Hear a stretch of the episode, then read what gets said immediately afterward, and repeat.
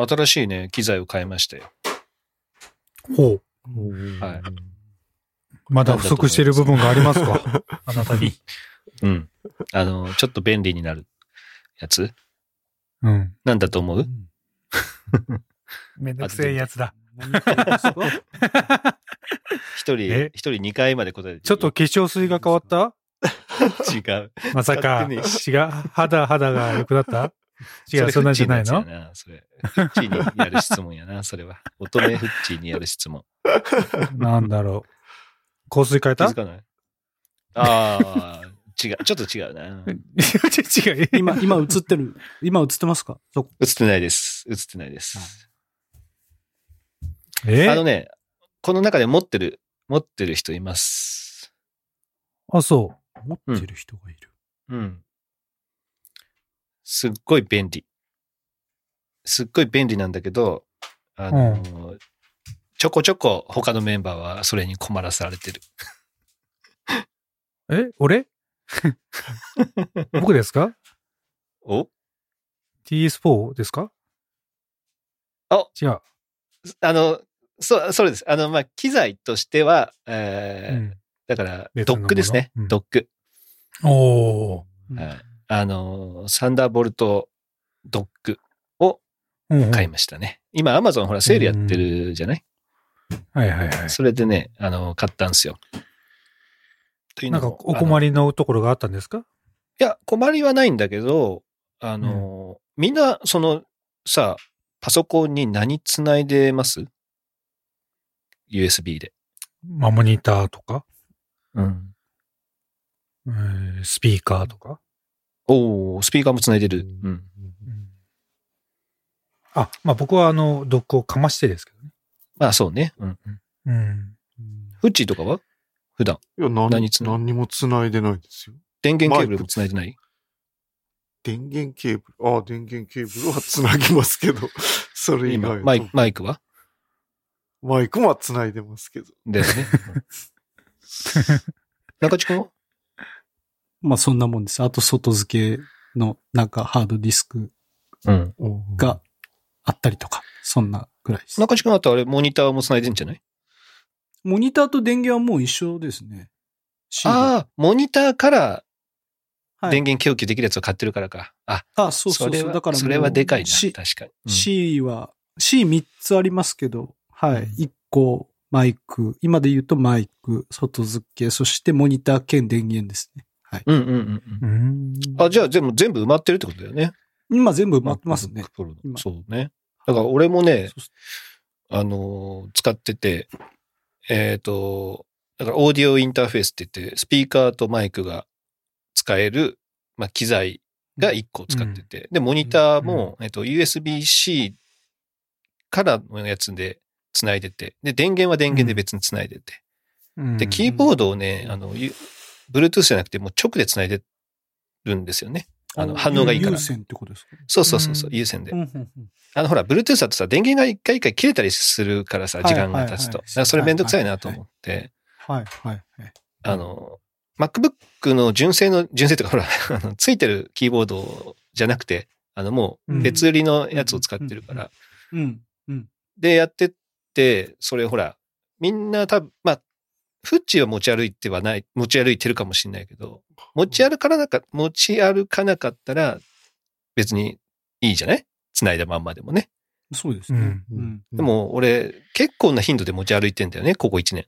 うんうん、もう週4とかぐらいのペースでは必ず持ち歩いてるから、もう毎回その3本4本のケーブルを抜き差ししてるのがすごいめんどくさかったんですね。それはめんどくさいですね、確かに。そうそうそう。で、とはいえ、そのドックって、その結構、みんながさ、思ってるようなさ、USB-C に挿して、ただ単にほら、拡張されるやつ、うんうん、ではなくて、その、うん、サンダーボルトの口をもう3つとか4つとか増やすための、ドックになると、その機材にも電源が必要になってくるんだよね。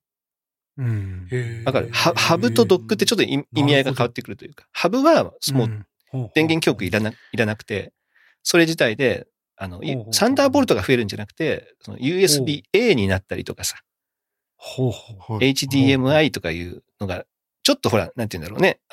それをちょっとグレードダウンしたようなものを複数つなげるみたいな感じ。でもドックはそれをもっと拡張できるみたいな感じだから、サンダーボルトを拡張するとなると電源が必要になってきたりとか。あとは、それも、単なるハブじゃないから、相性が結構あるんだよね。だから、和也さんみたいに、あれなんか USB のカメラがつかなくなるとか、そのスリープのタイミングとかでおかしくなったりする。から、ちょっと二の足を踏んでたんだよね、俺はずっと。なんだけど、もうちょっといい加減めんどくさいなっていうのがあって、でよくよく、まあちゃんと調べてみると、その機能をあんまりつけなければ、和也さんのやつってもう一番ハイスペックなやつで、もうサンダーボルトもいっぱい3本ぐらい増えてるし、イーサネット、LAN ケーブル刺さるし、イヤホンジャックもあるし、US 刺さるやつなんだ。そう、A もあるし、SD カードも刺さるし、みたいな。すげえ。いや、もう俺の使い方はもうパソコンはもうパタッと畳んだ状態で、横に立てかけといて、もうそのドックで全てをこなそうとしてるから。なるほど。まあ、スペース的な話もあると。そういうことすると。だから、そうなってくると多分余計相性問題が出てくると思うんですよね。ハイスペックのやつはね、全部にね、その M1 Mac と相性があんまり良くないんだよね。基本。で、俺が今回見たのは、もう USB じゃない、サンダーボルトが3本だけついてる。で、あと USB-A が1個ついてる。ってやつなんだよね。それをちょっとレビューとか見ると、これに関してはね、あんまり不具合とか出てるような雰囲気はなかったんですよね。だから、これだったら、まあ、抜き差しとかスリープして復活した時になんかおかしくなったりとかないかなと思って、それを買って、で、今朝届いたり。で、今ちょっと使ってるんですけど、最高ですね。本当に。ほら、いつもの不具合がない。僕もなんか、おかしいじゃないの。てっきりなんか、てっきり振りかなと思いました。振りと思ったでしょ。違うね。あんな丁寧なやつは絶対無理だよね。レビューね、すごい良かったのに、みたいな。ワクワクしてたね。来るぞと。もうちょっと笑いがこらえてましたけど。笑ってたもんね、今。違うぞ、なんかちょっと。今回は違う。あ、そう。すごく、ちゃんと動いてます、今のところ。まだね、1日目だからね。まあそうですね。大体こういうの1週間ぐらいやったら、なんかあれ言ったでしょ、あれ。あの後来たんですけど、いらないやつが欲しいね、やっぱね。欲しい。次週、こうご期待ですね。めちゃめちゃあり得るけどね。でもね、ケーブル1本で、もう全部済んでる、今。USB、サンダーボルトケーブル1本挿せば、電源供給もできるし、まあそのドックっていうのがあって、そのドックに、モニターと、オーディオインターフェースと、キーボードにつないでるから、もう差しさえすればもう全部につながるっていう状況にしてるんだよね。いや、こうするとすごい楽に今日のところなってるんで、持ち運びが、かなりストレス減るなっていうふうに思って、いや、いいもの。まあちょっとね、かなり時間かかりましたけど、買うまでに。いや、よかったなと思って。いや、こういう便利なものはね、ちょっと皆さんに紹介していきたいなと。なるほど。はい、欲しくなる。確かに。でも、本当ちょっとしたことやけどね。やっぱ、それが簡単かどうか。俺も、たった今ね、保育園の打ち合わせをテレビ電話でしてたけどさ。ちょっと、ダイニングのテーブルに持っていくために、ノートパソコンからプスって抜いて、で、持っていくだけだったからさ。一本ね、線一本抜くだけで。まあそこに非常に気軽に抜き差しできるから、全然いいと思うよ。いや、そうそう。和也さんのところはね、多分きっと分かってくれると思う。ね、やっぱ一軒家でノートパソコンをいろんなところに持ち運べる。で、しかも母艦となる場所にはいろんなね、機材があって、そこに一本だけ挿せばいいっていうのは多分、めちゃくちゃ気持ち楽になりますよね、ほんとね。楽になる。ちょっとこれは、もっと早くやっとけばよかったな。まあ、相性はね、あるけど。ちょっとこれはいい買い物をしたんじゃないかなと。結構ね、まんまな値段しますもんね、あいつらね。そうなん。俺の、この、すごい拡張子が、拡張端子が少ないのに3万するんですよね。うわ、そんなする。で、それがセールになって、2万3、4千。だから 20% オフか。3万の 20% オフで。でも、和也さんのやつも相当するからね。いや、するする。5万ぐらいだった。これだからそのドックに電源をが必要なんですよ、ね。そう。ドック自体にもうアダプターがある。そう。だからドックはこれも持ち歩くものじゃない。ドックの大きさの2倍ぐらいの AC アダプターがついてくる。なるほど。超でかいの、その AC アダプターが。すごいね。だから相当、だからドックにが消費するってことなんだね。まあドックも、に挿したやつからもかなりの電源を供給できるしね。うん、そうそうそうそう。で、まあやっぱサンダーボルトっていう規格自体が、やっぱそれだけの電力をちゃんと持っておかないといけないっていう風になってんだよね、規格上ね。使ってなくてもそれだけのちゃんと供給ができるように準備しとかないといけないっていうのは多分あるから、それぐらいになっちゃうっていうね。いや、いい、これはちょっとね、体験なのでね、ちょっと紹介しましたけど。今日ちょっとすいませんでした。どうぞ。いいです。僕もせっかくなんで、じゃあ買ったやつあるんで言っていいですか。まあ、今回の Amazon じゃないんですけど、以前僕なんですかね、ホームシアターの調子が悪いから、サンドバーにしようかなっていう話を、ちょっとこの中でしたのか、これが終わってしたのかちょっとわかんないですけど、だったんですね。まあ、もともと僕、ホームシアターで音響っていうところを使ってて、5.1 チャンネル、まあ、5つのスピーカーと、まあ、どんどんとウーハーが1個あるような状態で、まあ、1個ずつちょっと足していきながら、独身時代に揃えていったようなやつなんですけど、まあ、当然ね、ちゃんとしたスピーカーなんで、まあ、LINE を全部ね、本体からつなげて、まあ、椅子の後ろまでコードをつなげるわけですよ。まあ、当然ね、そんなもんやってたら子供がいつの間にか抜いてたりして、俺音が出ねえなと思って、やって、もうちょっとまた一時、いや、めんどくせえなと思って、よし、やるかって思ったら、みんなが静かなところに、時にこう、マイクの調整でね、ボン、ボン、ボン、ボンとかこう、スピーカーが一個ずつ音を鳴らしてね、調整するわけですよ。そう。ちゃんとリスニングポイントっていうのを作らないといけないんですよね。そうそうそう。ちゃんとね、一個ずつスピーカーが鳴って、フワン、フワン、フワンとか言って、なんか一つずつなんかこう喋っている感じない。自分の座るところにマイクを置くんですよね。そうそうそう。集音用のマイクがまた別にあって、それを置く。自分の座るところに置いて、ちゃんと音の最適化をね、しなきゃいけないんですよ。なるほど、そう。で、それが、まあ、壊れたっていうのは、マイクを調整しようとするんだけど、ちゃんとラインをつなげてね、エラーがずっと出るようになっちゃって。で、まあ、音響さんもね、去年、倒産というか、してしまったので、まあ、ちょっと修理も出せないだろうというのもあるし、まあ、ちゃんとした機材なんで、いろんなこう、モードがあるわけだよね。シアターやら、なんやらがもういっぱいあるわけ。まあ、結局最後まで何がいいのかよく分かってないみたいな。複雑すぎて。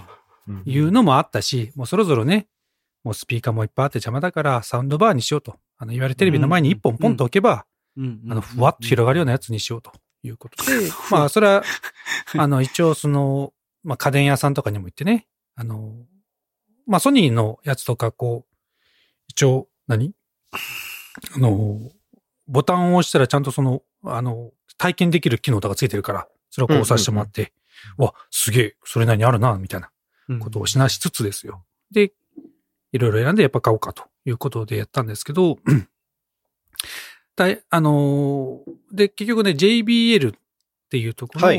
JBL、はいはい。JBL。まあ、いわゆるコンサートとか、映画とか、まあ、いうところでよく使われるようなスピーカーメーカーなんですけど、のバー1000というのを買いました。で、それが何がいいのかっていうと、一応 7.1.4 チャンネルなんだけど、やっぱね、うち、もともと後ろにスピーカーに囲まれてたから、後ろにもスピーカーがあって、前にもスピーカーがあるような状態だったから、やっぱ電気屋さんで比べたときに、前から来る音で結構な広がりあるんだけど、やっぱり後ろにスピーカーがないと、ちょっと弱いなっていうのは感じたよね。俺がもともと持ってるやつが後ろだったから。で、もともとソニーのサウンドバーにしようかなって思ったんだけど、俺結局その後ろのスピーカーを後で買い足せるやつなんだよ。買おうとしてたやつがね。うんうんうんうん、で、それがまた結構な値段だから、うん、ああ、結局俺、その、また買い足しちゃうんだろうなと思って、結構高ついちゃうなと思ったんだけど、なるほど。JBL っていうのはもともと前に1本のやつなんだけど、パカって、その一番端っこが両サイドに外れて、うん、後ろにスピーカーを持っていける。うん、聞きたい時だけ、うんうん。で、それが簡単にできるっていうのが、線がついてなくて、無線で。ワイヤレスなんだ。ワイヤレス、うんうん。そうそう。ワイヤレスで聞きたい時だけ後ろにポッと持っていけると。へえ。っていうことで、まあ、いい時だけ、ちゃんと映画見る時だけ後ろに持っていって、聞けるし、かつもう線がいらなくなったから。うん。まあ、それなしで、いけていいよというので、一応この 7.1 チャンネルっていうのが、前、正面ですよね。正面の両サイド。うん、で、左右。で、後ろの、うん、2つ。で、1、2、3、4、ここですか ?7 個か。正面が1個ですよね。正面1個。で、正面の左右が2つ。左右と真ん中2個と、だから後ろ2個から2、2、2、2があるってことですね。2、2、2、そして7個。はい。で、まあ、両サイドは、疑似的にこう跳ね返して聞かせるやつなんだけど、まあ、実際スピーカーは前と後ろにあるような状態ね。うん、で、7.1 の位置はウーハーのドンドンっていうやつね。うんうん、で、4チャンネルっていうのが、いわゆる上方向、天井から跳ね返ってくるやつ。うん、で、ちゃんと天井用にスピーカーが前にも2個、後ろにも2個、天井にもピヨッと飛ぶようなやつなんですよ。で、かなり、評判も良くて。まあ、去年の、年末ぐらいに、売り出されたというか、栄養なやつなんだけど、かなり人気があって、まあ1月ぐらいにちょっと見てみると、まだ売り寄ったから、買ったというやつなんですけど、まあ、かなり音はいいんですけど、ちょっとね、まあうち、まあ、薄々そうかなと思って、だけどまあいいかと思って買っちゃったとこあるんだけど、さっき言ったね、この、天井に行くやつがあるじゃないですか。うん。で、うち来た方分かると思うんですけど、ちょっとうちシャレっ気出して、うちのリビングって斜めの天井なんですよね。なってる。で、まあそれがほら映画館とかだったら、いわゆる客席に対して、まあ、うん、天井が徐々に高くなる。うんうん、これだったら問題ないんですけど、うんうん、うちそれが横方向の天井になってるんで、多分天井からいい音が来てるやつが、うちのダイニングの方に流れてる。流れてる。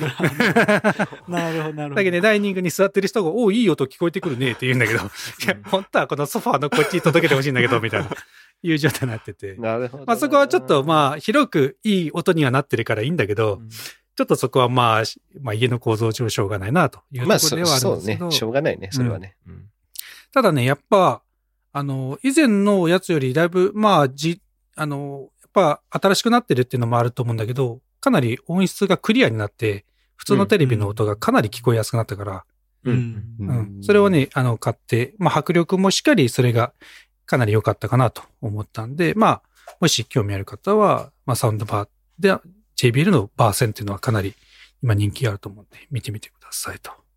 それ、パカって外れるやつは、バッテリーはどうなってるんですか？バッテリーなんですか？バッテリーは、うん、そうそう。バッテリーもついてるし、まあ USB も一応させるとこもあるんだけど、一応外したら。あれはコンセントいらないんですね。いらない。10時間外して10時間再生できる。いいでね、でまた本体に戻すと充電もできると。うん。じゃあ全然いいですね。まあ映画一本見るぐらいなら全然余裕ですね。全然。いう感じなんで。いう感じですね。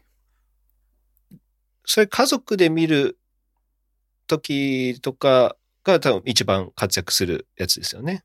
夜一人でとか見ないでしょ、うん、あんまり。映画とかをね、見ない。ね、だから家族で見るのにね、やっぱサウンドバーとかでやると多分一番いいだろうから。うん。いいですね、そういうのね。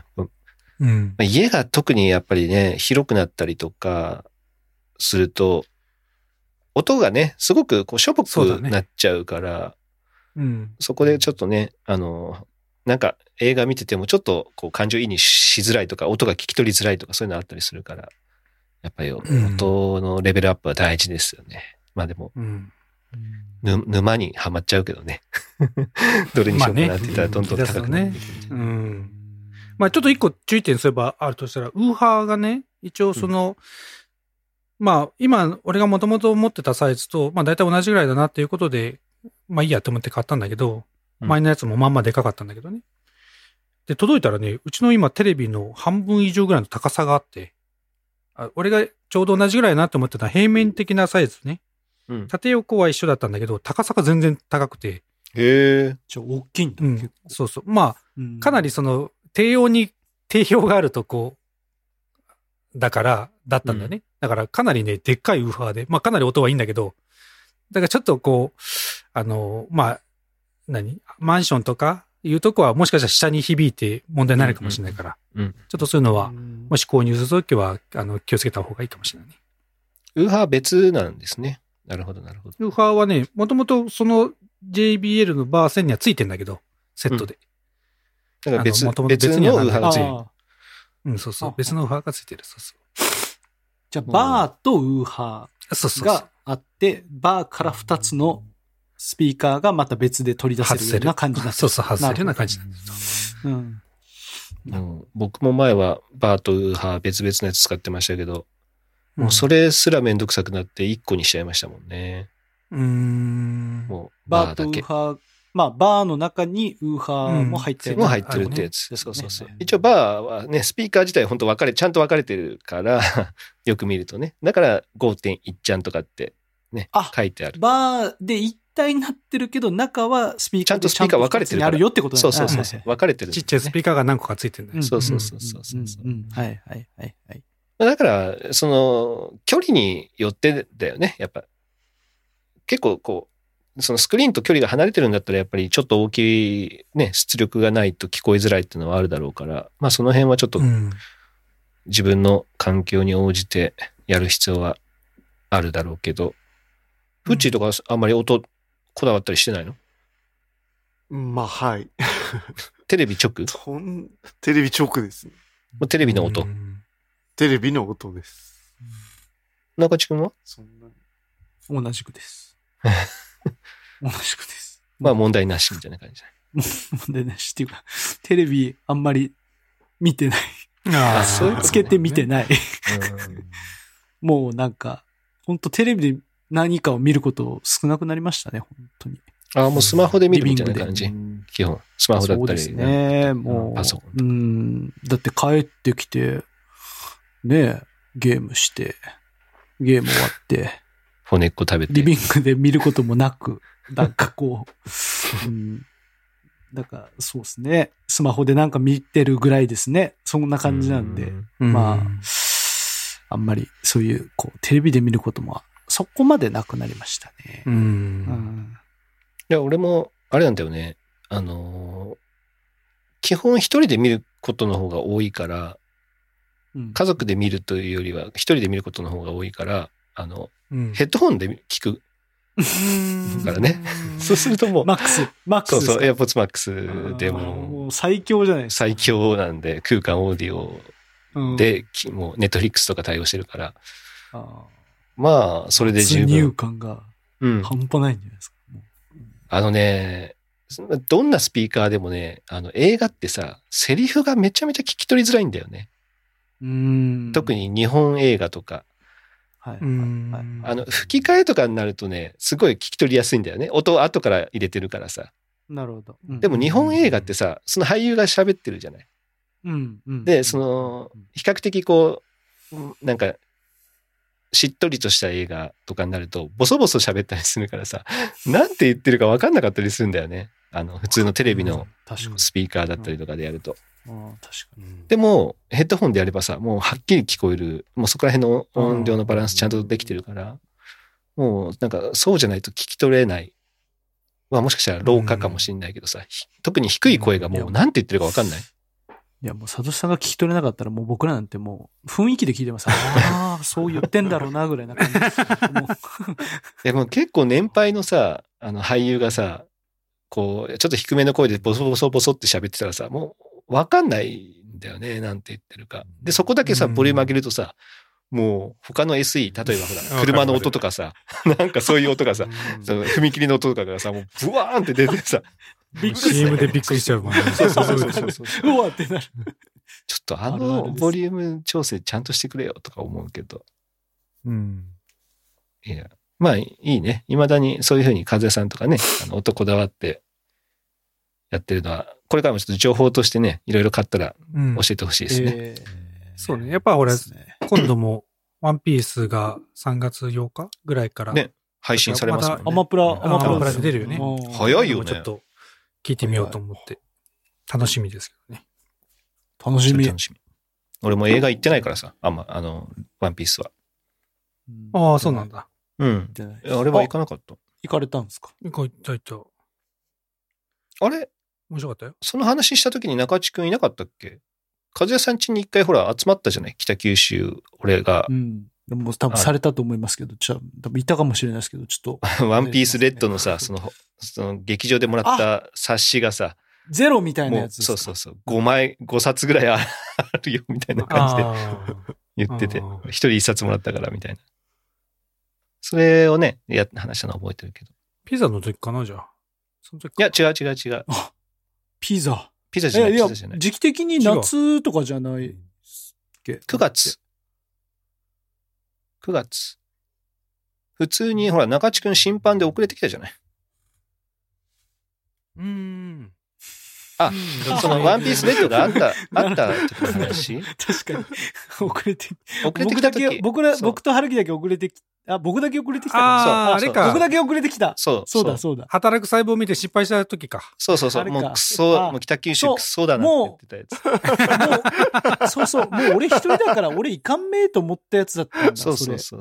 でも電車で行ったんだ、俺。そういえば。そう。その時に、そのワンピースレッドの話をしてた。クソって今頃か。今、あれ今届いた？ネットの止まってたかな？ゆっくり来た。じんわり来たわ。いや、今日さ、本当は収録、昨日だったじゃない？そうですよ。どうしたんですか？ね、ちょっと急遽ずらしてもらったんだけどさ、本当申し訳なかったなと思って。で、その話はちょっとね、今日最初しようかなと思ったんだけど、いい？なんか他に話したことあったりする？ない？大丈夫？どうぞ。だから収録日、本当は金曜日にこれ撮りましょうって言ってたんだよね。はい。なんだけど、その前の日の木曜日に、その、仕事先の人とちょっと、たまたま話してて、別にそんな頻繁に話す人じゃないんだけど、話してたら、なんかその人ゲーム好きって言ってたから、スプラトゥーンが新しいシーズンになりましたよねみたいな話をしたら、スプラトゥーンやるんですかみたいな。そうなんですよ、スプラトゥーン新しいシーズン楽しみですよねみたいな話からさ、やっぱゲーム好きな人って、なんでもそうだけど、好きなことを話すとやっぱテンション上がる人はいるじゃん。そしたらさ、そこからすごいこう、話がさ、こういうのも楽しいですよねみたいな、こういうの好きなんですよみたいな話になってって、アマンガスをやりたいんだけど、やったことないんですよね、みたいな。人数が揃わなくて、みたいな。やったことないんですかとか言って。いや、僕、あれ結構ね、大学時代からの友人だった。声かけられて、仲間集まるカリアさんがいますよって。やします、みたいな話してて、いいな、みたいな。もうせっかくだったらなんかやりたいんですよねとか言ってたら、じゃあほら、この職場の中で、その、ね、ゲーム好きな人多分いるだろうから、ね、こう、融資を募ってやったらいいんじゃないですかねみたいな話をしてたら、じゃあやりましょうよみたいな話になって、いいですよ。もういいじゃない。って言ってたら、じゃあ、明日やりましょうみたいな話になって。もうやりたくてしょうがなかったんだね。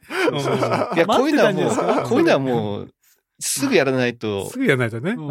しぼんでいくからみたいな話になって。みたいな。じゃあ、9時まで仕事、はあるんで、そっからだったらちょっと1時間ぐらいできると思いますよみたいな話をしてたら、じゃあそれで集めましょうみたいな話になって、だからすいません、その人女性なんですよ。ちょっとすいません、それちょっと仕事先の人と飲み会があって10時以降じゃないとできなくなりましたみたいな。それでもやりたい。それでもやりたい。そうみたいな。すいません、飲み会忘れてましたみたいな感じで。そう来るかと。その後すぐよ。もう話した後30分後ぐらいにさ、10時以降でお願いしますみたいな言われて、こっちももう、ってなっちゃって、明日。で、その時は結局もう直で会って対面でやろうみたいな話になったから、俺ほら録画ボタンさえ録音ボタンさえ押せばさ、みんなにもう話してもらえて、うんうん、俺抜きでっては思ってたんだけど、うん、もし間に合わね、そのギリギリだ、うん、なったら、でももう10時からだったらもし対面でやったら俺が録音ボタン押せないから、申し訳ないけど、うん、ちょっと日付ずらしてください、もしくはもうそれダメだったら中止にしようって思ってね、みんなに聞いた。そしたらあ、いいよみんな土曜日でみたいな話になったから、あ、もう本当申し訳ないと思いながら、俺は別にさ、ね、急な仕事とか何でもない単なるアマンガスをやるためにちょっと日付をずらしてもらって、まあ、でも仕事のようなもんですよね、佐藤さんからしたら、言ったらね、仕事のようなもんじゃないでしょ仕事のようなもんじゃないですか仕事から派生した、まあ、付き合いっていうさ、だから俺基本的にはそういうさ、飲み会とかの付き合いはさ、断ってる。いや、そう意外だなと思って、そうでもほらゴリゴリ来たからね、アマンガスが、そうゴリゴリもあったし、そのやったことなくて、人数が集まらなくてやったことないって言うからさ、あ、うんうん、じゃあまあね、付き合えるならって言ったら、いや別にほら俺はまあその明日とかなるとなんて思ってないからさそもそも、そしたらで、まあ仕事終わりだったらと思ったからさ、その仕事終わりですぐそのままほらいる人でやるみたいな感じ、その場所でってことか、そうなるほどだったらまあね、それ終わって帰ってもまだ間に合うからと思ってた。いやいや、素敵な会社やん、うんなんだけど、まあダメ、まあ結局ね10時になって、でもうみんな来れる人はその場、もう10時からだから、来れない人は対面じゃなかった、リモートで、もう LINE でつないで、LINE のグループ通話でやりましょうみたいな話になって、でもそしたらその人が、まあ俺はね、そんなにほらみんなにゲームやりましょうよみたいなことを言うタイプじゃないから、その人が集め出したんだよね。やりませんかみたいなになって、で結果、そのグループには10人ぐらい入ってきて、1日で、で参加できるのがその10人中7人が、じゃあその日夜10時から参加しますみたいなで、その仕事場に3人で、あとはみんなリモートみたいな感じになった、で昨日の夜10時から1時間半ぐらいかな、じゃあマンクスやりましょう、で結構やったことない人も多くて、だから俺が部屋作って、非公開ルームコードこれでみたいな感じにして、入れないっすみたいな、それは多分サーバーがアジアになってないからないですよ、あるあるね、アジアにして本当だ、アジアになってなかったみたいな、でそれじゃ多分クイックチャットのみとかにやった方が入りやすいかなとか言いながら、そしたらみんな入ってきて、そしたら名前がさ、めちゃくちゃなやつが入ってきて、で俺はほらやっぱ仕事、俺もう本当に雑談しないんだよ仕事場で全く、まあよっぽどなんかこう趣味があった人で、何々好きなんですねとか、iPhone 詳しいですねとか、 iPad 詳しいですねとかさ、Mac 詳しいですねっていうのがこう気づかれたら、その人とすごく仲良くなるとか、あるにせよ、こっちからはあんまり話しかけに行ってなかったんだよね基本、ほら別に同僚じゃないからさ、俺の会社の人じゃなくてっていうこと、仕事場、俺が行ってる先の、ね、そう取引先とかちょっとそうでも本当取引先みたいな感じだからさ、言ったら、だから俺は普通の自分のなんていうの、ひらがなで引きだみたいな風にしてたんだよね。そしたらさ、向こうの人はさ、何ですかそれ、名前変えられるんですかみたいな話になるからさ、一回出てもらって、アカウントっていうところから名前が変えられるんですよ、みたいな話をして、そしたら、ちょっと一回出てきます、みたいな。じゃあもう一回入ってきます、みたいな感じして。そしたら、それでさ、じゃあまずは一回全部、デモンストレーションでやりましょう、みたいな。まず、じゃあ画面見てください、みたいな。右下に、こう、何々っていうボタンがあって、これで、いろいろ、タスクをこなすんですよとか、地図を見てここに行ったらこういうことがありますとか、インポスターはじゃあちょっとインポスターの人こっちに来てくださいみたいな、ちょっと誰か殺してみてくださいみたいな、でそしたら通報ボタン現れるんでとかいうのを一回全部説明した後にさあじゃあやりましょうって言って、そっからやり始め、もちろん経験者もいるんだけど、結構 3,4 人、その半分ぐらいはやったことないっていう人だったから、まあそうでしょう、やんないと思うよ普通は。でやって、そしたら思いのほかやっぱりみんな楽しいみたいで、やっぱり、初めてやってる人はね、やっぱ戸惑いながらも、やっぱそれでなんかこう嘘つき合うのがやっぱ楽しかったりしたみたいで、で盛り上がって、で俺はもう1時間ぐらいと思ってたから、じゃあ11時になった時に、じゃあ次ラストにします、みたいなことを言ったら、みんなで、ああ、わかりました。じゃあ、もうこれじゃあみんなラストにしましょう、みたいな話になって。うん、で、じゃあやりましょうかって言ったら一人落ちて、すいません、落ちましたみたいな感じになって、みたいな。あ、じゃあせっかくなんでもう一回ルーム作り直しますかって話になって。ね、で、俺がまたさ、非公開ルームをさ、コード、これです、みたいな風に言って、あれなんかちょっとまた入れないです、みたいな。またもしかしたらサーバーが変わってるかもですね、みたいな。本当だ、みたいな。ジャンガ一回落ちたからかな。ジャンガジャンガですよ、マジで。ジャンガジャンガ。みたいな風になって。で、まあ最後、それでやって11時半ぐらい、かな、うん、終わって。お疲れ様でした。いやで、まあ、じゃあお疲れ様でしたってグループツアー来たら、もうみんなこう、楽しかったですみたいなこうバーって来て、で、その、こう一連の流れを見て、LINE のね、うん、スタンプを使ってるのが俺一人だったんですよね。でね、よくよく考えたら、そのグループ10人中、俺含めて10人中、9人が20代。俺一人40代。バイてる。俺一人でなんですこんなにさこうしてくださいとかさ、ルーム作って、40代が何やってんだろうってさ。そうだね。むしろね、ちょっと教えてもらいつつやる方だよね。で、お互い年齢の話とかしないじゃないですか。で、向こうからしたら、まあ、こう来た時には俺がいたっていう感覚なんですよね。まあ、もともとそうか、集めてもらったのはその人なんですね。女性が集めたから。そう。だから別にほら、もう、言ったら2人のうち1人がもう最初から俺がいるっていう感覚で、その女の人は、やっぱり自分の近い人から集めるからさ、その人も20代後半なんだよね。20多分8、9ぐらいかな、きっと。8ぐらい。6年目、5年目、6年目だから。やらないもんかね、その辺の年代ね。で、まあ、それで、じゃあ集めますみたいなの言ったら、多分近い人を集めたから。まあまあ集まってるけん、やれたんじゃないのって感じ。いや、俺抜きでいいやんと思う。ね、いや、そう。でもさ、LINE のグループ名もさ、そのゲーム愛好会みたいなのになってるわけ。そのフレスポンのさ、WTS みたいなさ。これ俺、抜けたら、もうね、ルームから退出しましたとかでね、出るじゃん。いや、俺、何この、どうしたらいいですかみたいな。20代。いや、だってその人もさ、あれだと思う。いや、大丈夫。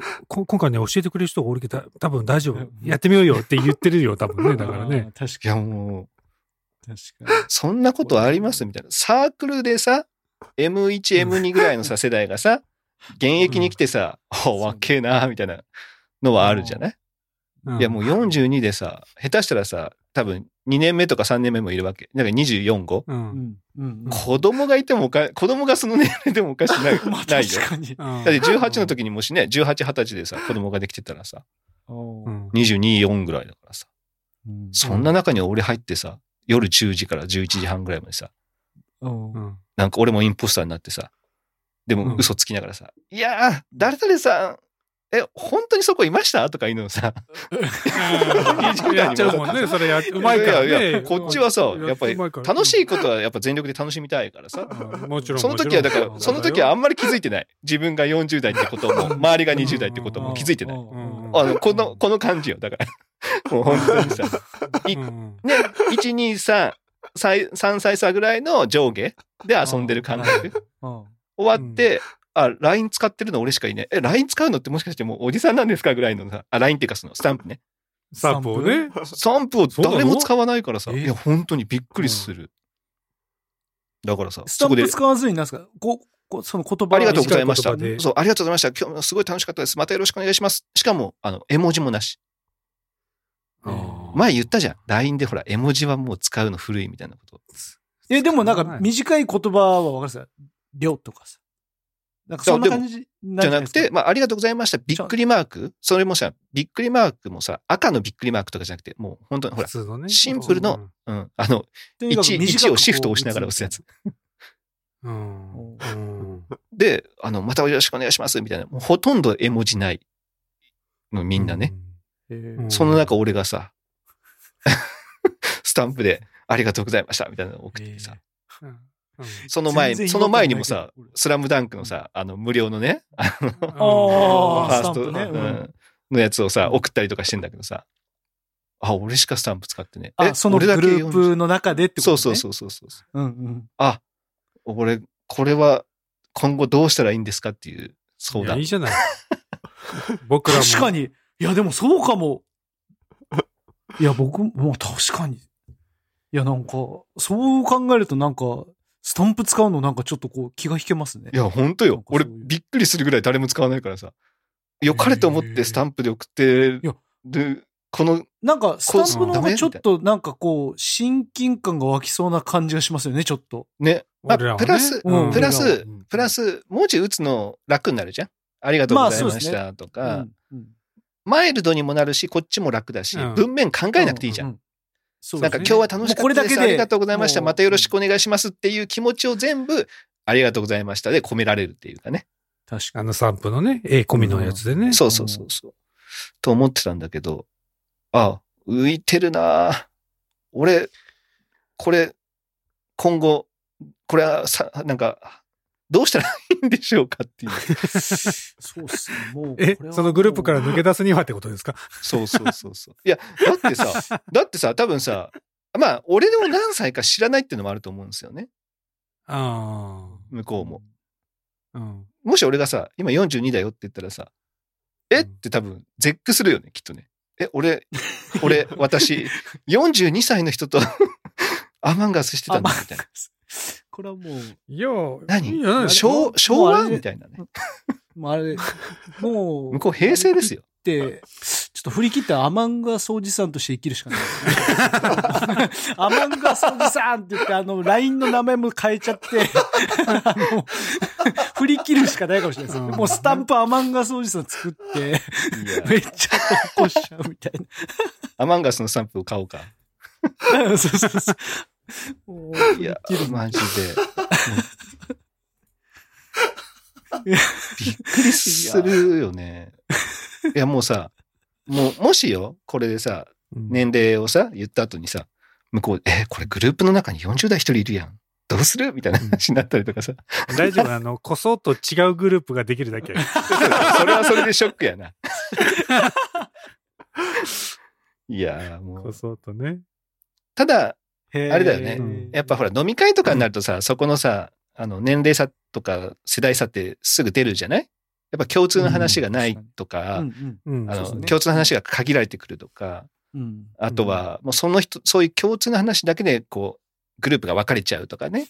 やっぱりほら家族がいる人は家族がいる人同士で、いや子供がさとかいう飲み会になるとね、こう席がどんどんこうちゃんとこう分かれていくみたいなのあるけど、ゲームってさ、もうそのゲームの中で話すからさ、あんま関係ないんだよね。年齢関係ないですよね。プライベートな話をすることもないですもんね。そう。だから一人40代が混ざっててもできちゃうみたいなね。その人がプレイできれば。もしさ、初めてだったらさ、多分さ、めんどくせえな、こいつ。みたいな、多分なるんだよね。これぐらいでできるやろ、みたいな風に思われるんだけど、できちゃってれば別にも多分いいんだよね。足手まといになれなければ。これが逆だったらね、今回ね。だから20代の人が40に教えてくれるんだったらもう、めんどくせえな、もうこいつ絶対そうやけどね。だって仕事とかも絶対そうや。なんかこいつ、エクセルすら使えねえのかよとか思うじゃん。やっぱさ、年上の人とか。偉そうに言っときながら、お前の方が何もできねえじゃねえかって思うじゃない。まあもちろんね、仕事の経験値はあるんだけど、テクニカルな面では若い人の方ができるみたいなのがあるからさ。40代のおじさんがさ、もう、ちょっと、アマンガス何？ちょっと一緒にやってよとか言ったらさ、キモいよね。キモくない？まあでも、容易えんっすね。まあそっちから言うとあれやけど、今回でいくとその若い方から誘ってきてるんでしょ。うん。いや、いいと思うけどね。そんだけ年齢離れた人で同じ趣味ので遊べるっていうのは、いや、そう、嬉しいと思う。こっちは良かったんですけどね。ただほら、その最初の一人はいいですよ。後から入った8人ぐらいはさ、わかんないよね。あれこの人なんでいるんだろうみたいになるよね。だってみんなさ、多分1個2個差ぐらいの人なんだよね、きっと。俺も知らない人とかいるから、そこに。ああ、そうか。いや、もちろん顔は知ってるけどみたいな。一切話したことないっていう人もいっぱいいるし、それがさ、ほら、その1番目初めにね、やりましょうよって言ってくれた女性がさ、そういうのが気がつくタイプの人ならさ、あ、ちょっとやっぱあの中に、あのね、引田さん入れたのは申し訳なかったなって思うタイプならあれやけど、そんなタイプじゃなさそうだもんね。ない。明日っていう、明日ってやってる時点でもうそんなないよね。うん、飲み会の後もやりたいって言ってる時点でそんなことないよね。ね、うん。自分がやりたいんだっていうね。うん。だってさ、それこそ、絶対俺の方が明らかに年上ってのは絶対分かるはずなんですよね。うんうん。40代かは分かんないけど、もしかしたら下手したらさ、こう、あ、30代と思ってましたとかいう可能性はあるけど、そのほらゲームの話すテンション的にさ、こう話が合うってことはみたいな。でもさ、そしたらさ、もうちょいさ、35、6、3、4、5ぐらいの人も入れとかないって思うじゃん。まあね、もちろんね。全部ワンクッション欲しいね。まあ、でも35、6ってアマンガスやろうって思う人いないだろうなと思って外してるかもしれないですよ。そうなんだよね。まあそれもあるよね。多分。上になればなるほどゲームしてる人いないだろうな、みたいな。そうそうそう。逆に、でもゲームやりましょうって言っても、いや、俺いいわって言いそうな感じ。それこそあれだよね。まあ、さっき言った、こいつ、いや、俺わからんけどいい参加してって言ったら、こいつに教えのめんどくせえって思うよね、きっとね。多分20代同士だったらさ。アマンガスおじさんいるんでってなって。大丈夫です。今日はアマンガスおじさんいるんで大丈夫です。いやなるかもしれん。多分その女の人はそういうテンションで、大丈夫だよって、今日は大丈夫だよっていう感じで。30代中盤とかを誘うとなると、よっぽどやったことある人じゃないと、誘いづらいわな、その若い方からしたら。となると、こう、あれできないよね。なんていうの、こう、牽制というかさ、アマンガスやったことありますって言った時点でさ、ないけど何ってなるもんね。じゃあいいですって言ったらさ、ちょっと冷たすぎるんですね。いや、そう、いきなり、そういう聞き方しないですよね。ね、そう、35、6の人に。よっぽどの中じゃないと。うん。確かに。いや、もうだからさ、いや、これ今後。なかなかないですね。今後もう、いや、面白いね。面白い。展開が気になるよね。いや、気になる。ああ、気になるな。やっぱ、僕らの、ね、感じのとはやっぱ違うじゃないですか、そのね、またサルさんのこの関係性の中でさ、全然違うじゃん。ヘッドホンのさ、ここになんかこうシールかなんかついてさ、そのシールどうしたんじゃん。いや、チーム作られて晴れって言われてるんですよみたいな。俺がね、みたいな。俺がね、そうそう。すげえ可愛い感じのやつ、ね。ピンクのヘッドホンなんかなっちゃったね。これみんなで買って。ちゃったんですよみたいな。ちょっと揃えようよとかね、俺が言うんだよね。ちょっと T シャツ作ったよ。みたいな、そんなの。みたいな、それ。いや大丈夫。もう、作っててお願いされる可能性大ですよ。いや、そんだけテンション上がってるとね。そう。最初の俺とね、その話盛り上がった子は、多分、どちらかというと、まあ、そもそもだって、スプラトゥーンの大会出たいですねって言ってたんですよ。まあ、そもそも。俺集めてちょっとやりたいですね、みたいな。うん、いやもううち4人決まってますけどみたいな。そういやうちちょっともうチーム組んでるんですけど。おじちゃんたちでって。おじちゃんたちでいいですねみたいな。チーム40でやってるんですけどみたいな。でもまあねだからそういう風になっちゃったからさ、いや今後どうするみたいな。いや楽しいね。いや本当。いややっぱねなかなかこう外に出ないね引田くんがだよ。ね、無理やり周りに外に巻き込まれる感じがいいよね。いやマジ確かに。いやだから前も言ったけど、はいもう強制的に行かなきゃいけないだって飲み会とかねもうあって絶対ほらやっぱほら歓送迎会みたいなやつ要所要所のやつはあるじゃない。今日ちょっと行こっかじゃない。いついつ転勤されるんでとかそう。てかまあそらやるよねっていうようなやつ。うちの職場がもう3年とかもうすぐ入れ替わる。ですよ、相手先のところは、だからこうなんていうのまあなおさら怖いのがだからその「あいいですね」って言ってた最初の子は多分今年いなくなるんですよ。グループだけ残ったまま残されたメンバーはどうするんだろうみたいな「えこれ俺が温度取らなきゃいけないの?」みたいな。嘘みたいな。いや、言われるかもね。その、女の人じゃない人からね、あれ、いつまたアマンガスしますみたいなね。勉強して来てほしいな、そのラインがね。それ怖いわ、マジで。また僕、人連れてきますんで、みたいな。全部また、さらにどんどん若くなっていってるね。そうそうそうそう。やばいやばい。いや、俺はさ、一個ずつ年取ってんのにさ、入ってくる人一個ずつ下がっていってるんですけど、なんでですかみたいな。やばいやばい。年齢差がどんどん離れていくみたいな。みたいみたい。いや、1年目なんですとか言ってさ、23歳ですとか言って。そうでしょ。で、そのゲーム前にちょっとサトシが若作りでちょっとね、こう、整えたりしてるのも見たいよね。見たい見たい。バレないよね。アマンガスおじさん。アマンガスより騙すのが難しくなってくるね、それね。年齢を騙す。年齢を騙す。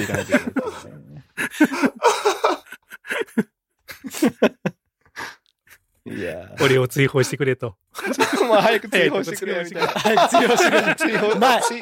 追放じゃなくて、俺を殺してくれと。インポスターは俺を殺してくれみたいな。いや、もうずっとインポスターです。ずっとインポスター。ずっとインポスターやだ。ずっとインポスター。サーバー解散してくれって。ずっとインポスターです。いや、面白い。もう、本当に、これは。ね、和也さんだったらさ、うん、見知らぬ人ともさ、盛り上がれるような人だからさ、いいけどさ。うんうん、どうする中地くん。違う部署の20代のさ、24、5の人、さ、女の子とかが入ってきてさ、一緒にゲームしますとかなってさ、中地くん一人だけ40代みたいな。いや、ちょっと想像しがたいですね。ちょっと本当に話したことないような子たちだからね。うんうん、一応職場にいて、ね、顔は、あ、あの子かな、あの子、多分この子、だしかも俺リモートで入ってて、その顔オフでやってるんですよ。はいはい、その通話だけでやってるから、LINE の。ああ、なるほど。ああ、なるほど。声だけで判断しつつ。7人で。いや。かなり。なかなかないですね。でも、でもね、ゲームは楽しい。やっぱね。アマンガス自体は楽しいんです。冷静になった時に今後どうな、俺、今後が不安です、みたいな。いや、そうなんやね。いや、だからこれ、会社とかの中で、俺ゲームやってるよってこう言うのためらうんすよ。うん、わかる。そう。俺今回ですごい思った。だから、どっかで、あ、やろうやろうってなって、フレンドにもなろうもんな。いや、マジでマジで。めっちゃ入っとるやんとかさ、思われるのも嫌じゃん。そう。いや、俺だから、どうやってフレンドにならないようにしようってことばっかり考えてる。ね、だからさ、俺さ、やたら言ったのが、スプラトゥーンって今、チャンネルっていう機能があるんですよ。フレンドならなくてもわかるから、やるんならそれでやりましょう。ならないようでいいよねっていうね。そうそう。なるほどね。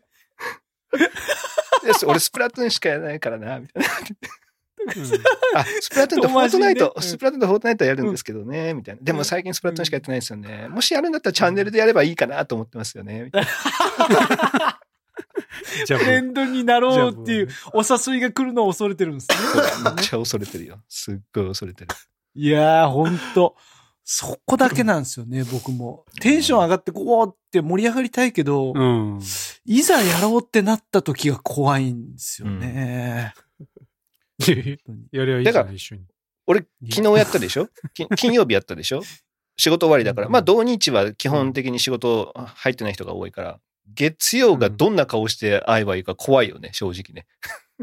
あどんなか、いや、すっごい楽しかったねとかいうのをさ、40代のおっさんがさ、20代の子にさ、言ってたらさ、キモくない？いや、でもね、いやいや逆にさ、逆にツンとした顔でね、すかしていてもね、ね、日田さん、あの時楽しくやったじゃないですか。そんな顔してみたいなね。すかしてるんですか？なるからね。そうそうそう。なんかツンとしてさ、いや、今、業務中なんで、みたいなことやってもさ、あれじゃん。このさ、ちょうどいい顔がわかんない。中地君どんな顔なの？ちょうどいい顔。そうだね。それはまあ、それはもう顔で生きてる男はね。だから、プロですからもう。そのグループの10人中9人が20代で、自分だけが40代。でも、アマンガスはすごい盛り上がりました。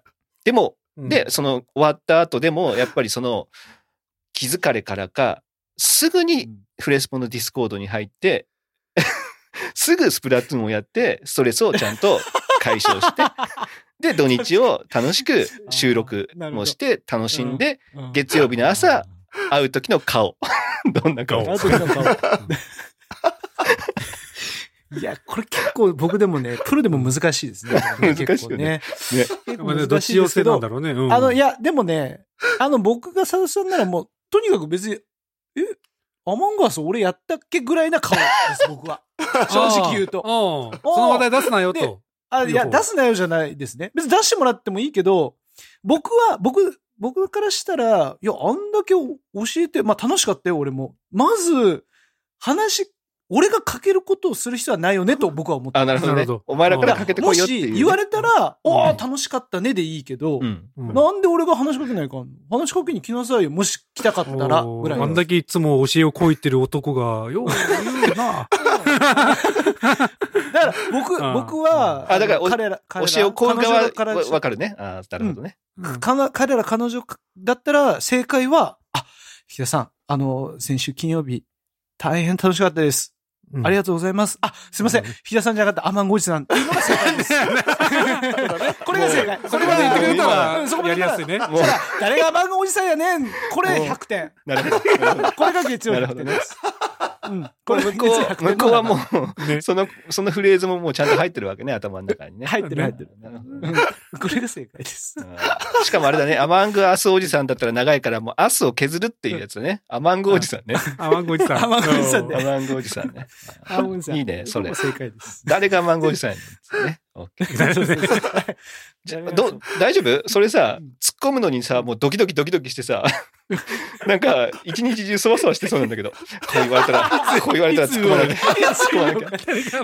ちゃんと聞いとかないと引き伸ばす可能性ありますから。しかもさ、すれ違いざまに。そう。だからさ、なんかさ、人の気配を感じたらさ、ビクッとしてさ、なんか。その人別にさ、俺に用事できてんじゃなくてさ、ただすれ違っただけなのにさ、のみたいな、こういう、ってやっちゃいそうだよね、俺。フライングしちゃダメですよ。とか言ったらダメですよ。あまあまとか言っちゃダメですよ。口があまあまあまとかダメ。もう話したくてしょうがないおじさんになってるやつね。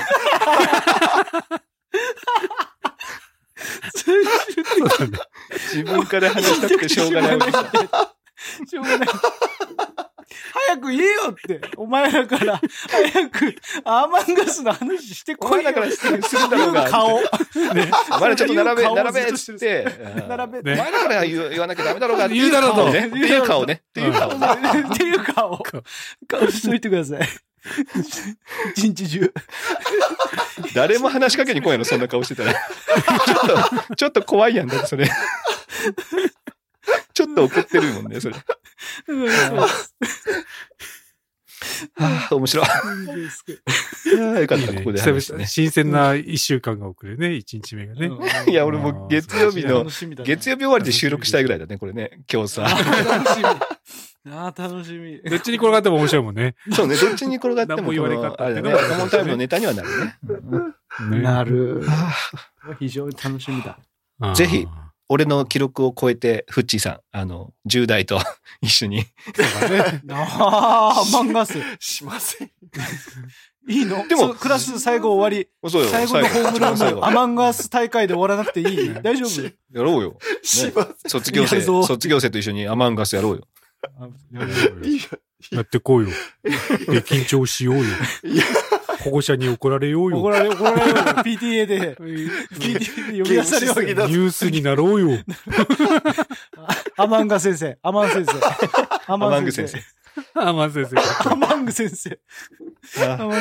なろうよ。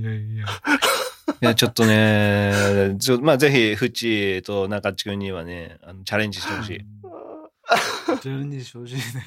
まあ、でもね、仲良くなるのは間違いないね。そうだね。やっぱり、ね、その瞬間はすっごい盛り上がるね、やっぱね。うん、でもやっぱりリモート切った後のこの、なんて言うんだろうね。ほんと月曜日どうしよう。どんな顔しようっていう。もうすごい大変。いやでも逆に言うとさ、俺もなんかしたいですって言われたらさ、すぐ巻き込むタイプだからさ、ビクッとしてる人いるのかもしれないね、被害者側がね。ああ、逆にね。おぉ、なんか、キャンプおじさんがやってきたみたいな。キャンプおじさんやってきた。誘われて。キャンプおじさん。今日ヤッペさんがすげえやってきたみたいな。やりたいんだろ？いつ行く？朝4時にチャイムが鳴ってるみたいな。朝4時に来たこの人。キャンプ行くぞーつって。キャンプ行くぞー。朝1から並ぶぞーみたいな。あったあったそれ。なんかほら俺前の話でさ、牡蠣取り放題のとこ行ったって言ったじゃん。はいはいはい。あれ、まあ、めちゃめちゃ美味しかったんだけどさ、それ25に言ったらさ、いや、いいですね、私も行きたいですって。で、なんか2月は、その競馬場のバイトがあるから、うんうん、3月になったら行きましょうよ、みたいなこと言われたからさ、まあ、じゃあ、今週3月になったから、明日行くかって言ったらさ、6時半に迎え行っけねって言ったら、起きれないから無理です。玉垣おじさんが、玉垣おじさんが朝6時にやってくる。うんなんだったら俺も前回頑張って食べたのに、もう一回チャレンジしようとしただけなのに俺は。お前のために。そして断られるかも。断られるかみたいな。もう、かけおじさん。かけおじさんが。うわ、6時にかけおじさん来るわ。みたいな。いや、聞いてねえし、みたいな。6時半に。6時半に。いや、それさ、取ってきてよ、みたいな。話が違うじゃない。買ったやつ私のとこに持ってきて、みたいな。そうなんだよ。で、和也さんだけ行くんじゃないですかみたいな。買ったやつくださいみたいな。やばい、誘われたみたいな。いや、行ってみたいって言ってたんだけどな。俺、だって例に確認しても、あいつ行きたいって言ってたよねって言って。うん、言ってたって。朝6時は無理ですって言うけど。無理ですって。いや、いいね。断れるっていうのが大事ですね。断れるのね。断れるっていうのが大事。アマンゴおじさん多分断りきれんもんね、相手ね。断りきれないですね、アマンゴおじさんはちょっと。アマンゴおじさんだってそこまでの関係性がないからさ、断れない関係性ない。断れないもんね。もしかしたらあれだよね、向こうもさ、チャット GPT にさ、断る方法を教えてって言ってさ、AI に聞いてるかもしれんね。40代の男性からアマンガスに誘われたんだけど、断る理由を考えて、みたいな。うん、その日は仕事が残業になることを伝えましょう、みたいな。とかね、くそ。1、体調が悪くなった。2、仕事が遅くなります。3、家族に不幸がありました。この3つのどれかを使いましょうみたいなやつをね。ありそう。チャット GPT に言われるかもしれないな。はぁ、よし。いろんなおじさんが出てきたね。いろんなおじさんが出てきたね。いろんなおじさんが。いや、いろんなおじさんがいていいんだよ。ジェンダーレスなんだから。楽しいね、じゃあまたね、この続きだったりとか、新たな展開、まあ、中地君とかフッチーがね、いや、僕もちょっとやりましたっていう話もね、もしかしたら出てくる。あるかもしれないよ。うん。あるかもしれないんでね。俺もまた新たにね、断られましたっていう言葉もある。あるかもしれない。いや、ぜひ、ちょっとね、展開を楽しみにしてもらえたらと。いろんなおじさんになっていきましょうよ。いきましょうよ。いろんなおじさんに。いや、ちょっと、ダメだね。やっぱほら、ここぬるま湯じゃん。もう、ぬるぬるのぬるま湯にいるからさ、もう、いくらでも楽しめるけどさ、やっぱ、ダメだね。やっぱり社会っていうのは、ね、いろんな年代と付き合っていかないといけないんだなっていうのをね、すごく感じましたね。本当にね。そうですね。いや、光栄な月曜日が。じゃあ、今日はまあ、この辺にしておきましょうかね。いいですか？大丈夫ですか？はい。はい。じゃあまた来週やりましょう。お疲れ様でした。お疲れ様でした。ありがとうございました。